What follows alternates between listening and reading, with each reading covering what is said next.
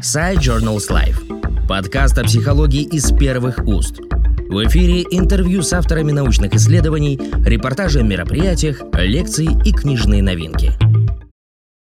Добрый день, уважаемые коллеги.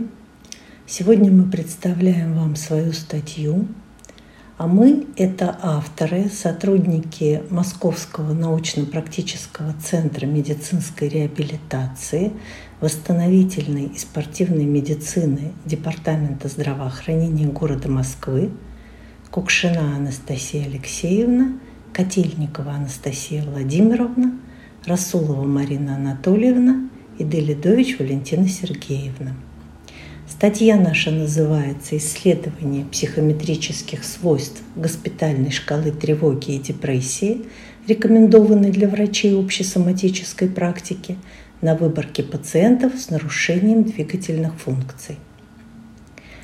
Как вы все знаете, госпитальная шкала тревоги и депрессии была разработана еще в конце XX века – состоящая всего из 14 пунктов, она достаточно быстро приобрела распространение в общесоматической сети в качестве доступного скринингового инструмента диагностики текущего психоэмоционального состояния пациентов.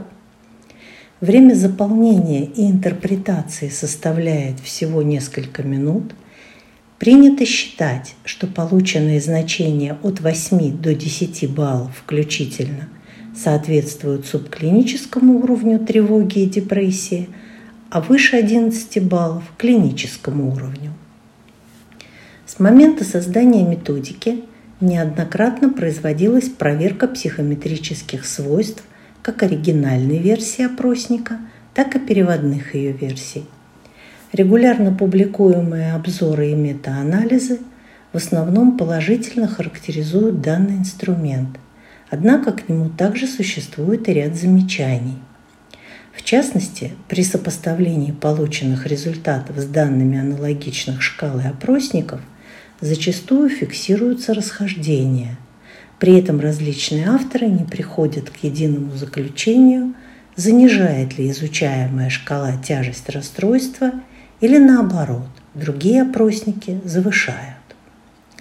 На протяжении последних двух десятилетий – исследователи не оставляют попыток подтвердить или опровергнуть существующие диагностические интервалы для разных нозологических групп. Также в иностранных публикациях продолжаются дискуссии относительно психометрических свойств опросника. Следует заметить, что несмотря на активное использование госпитальной шкалы тревоги и депрессии в научных русскоязычных работах, в доступных литературных источниках на данный момент практически отсутствуют полноценные исследования, посвященные апробации и валидизации данного инструмента для каких-либо клинических групп пациентов. В то же время, в настоящий момент, опросник рекомендован для рутинного использования врачами общесоматической практики рядом регламентирующих документов, в частности, касающихся и медицинской реабилитации – в связи с вышесказанным целью нашей работы явилось исследование психометрических характеристик опросника «Госпитальная шкала тревоги и депрессии» на выборке пациентов с нарушением двигательных функций.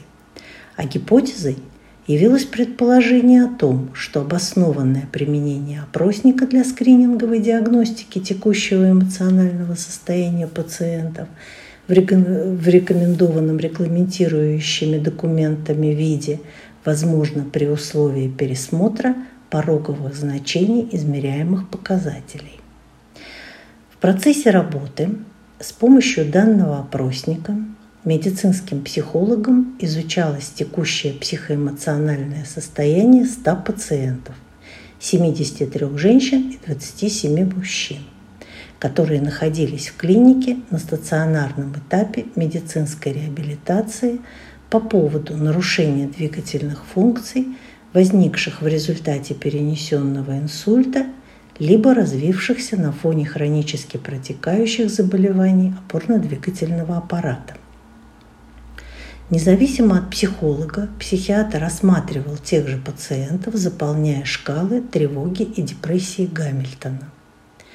В результате сопоставления полученных с использованием методик субъективной и объективной оценки данных был сделан вывод о значимой гипердиагностике изучаемых признаков при применении самозаполняемой госпитальной шкалы тревоги и депрессии.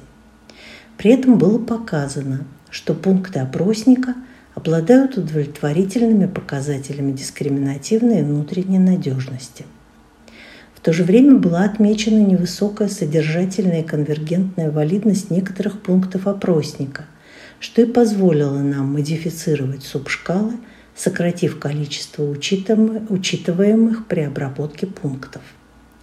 С помощью сопоставления полученных данных с объективным внешним критерием для субшкал тревоги и депрессии были определены новые точки отсечения в 9 баллов – для определения наличия или отсутствия признаков, что позволило нам более эффективно использовать данный вариант теста для проведения скрининга текущего психоэмоционального состояния у пациентов с нарушением двигательных функций, находящихся на втором этапе медицинской реабилитации.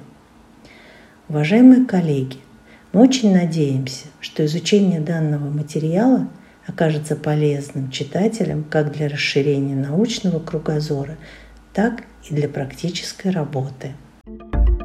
Подкаст Side Journals Life о психологии из первых уст.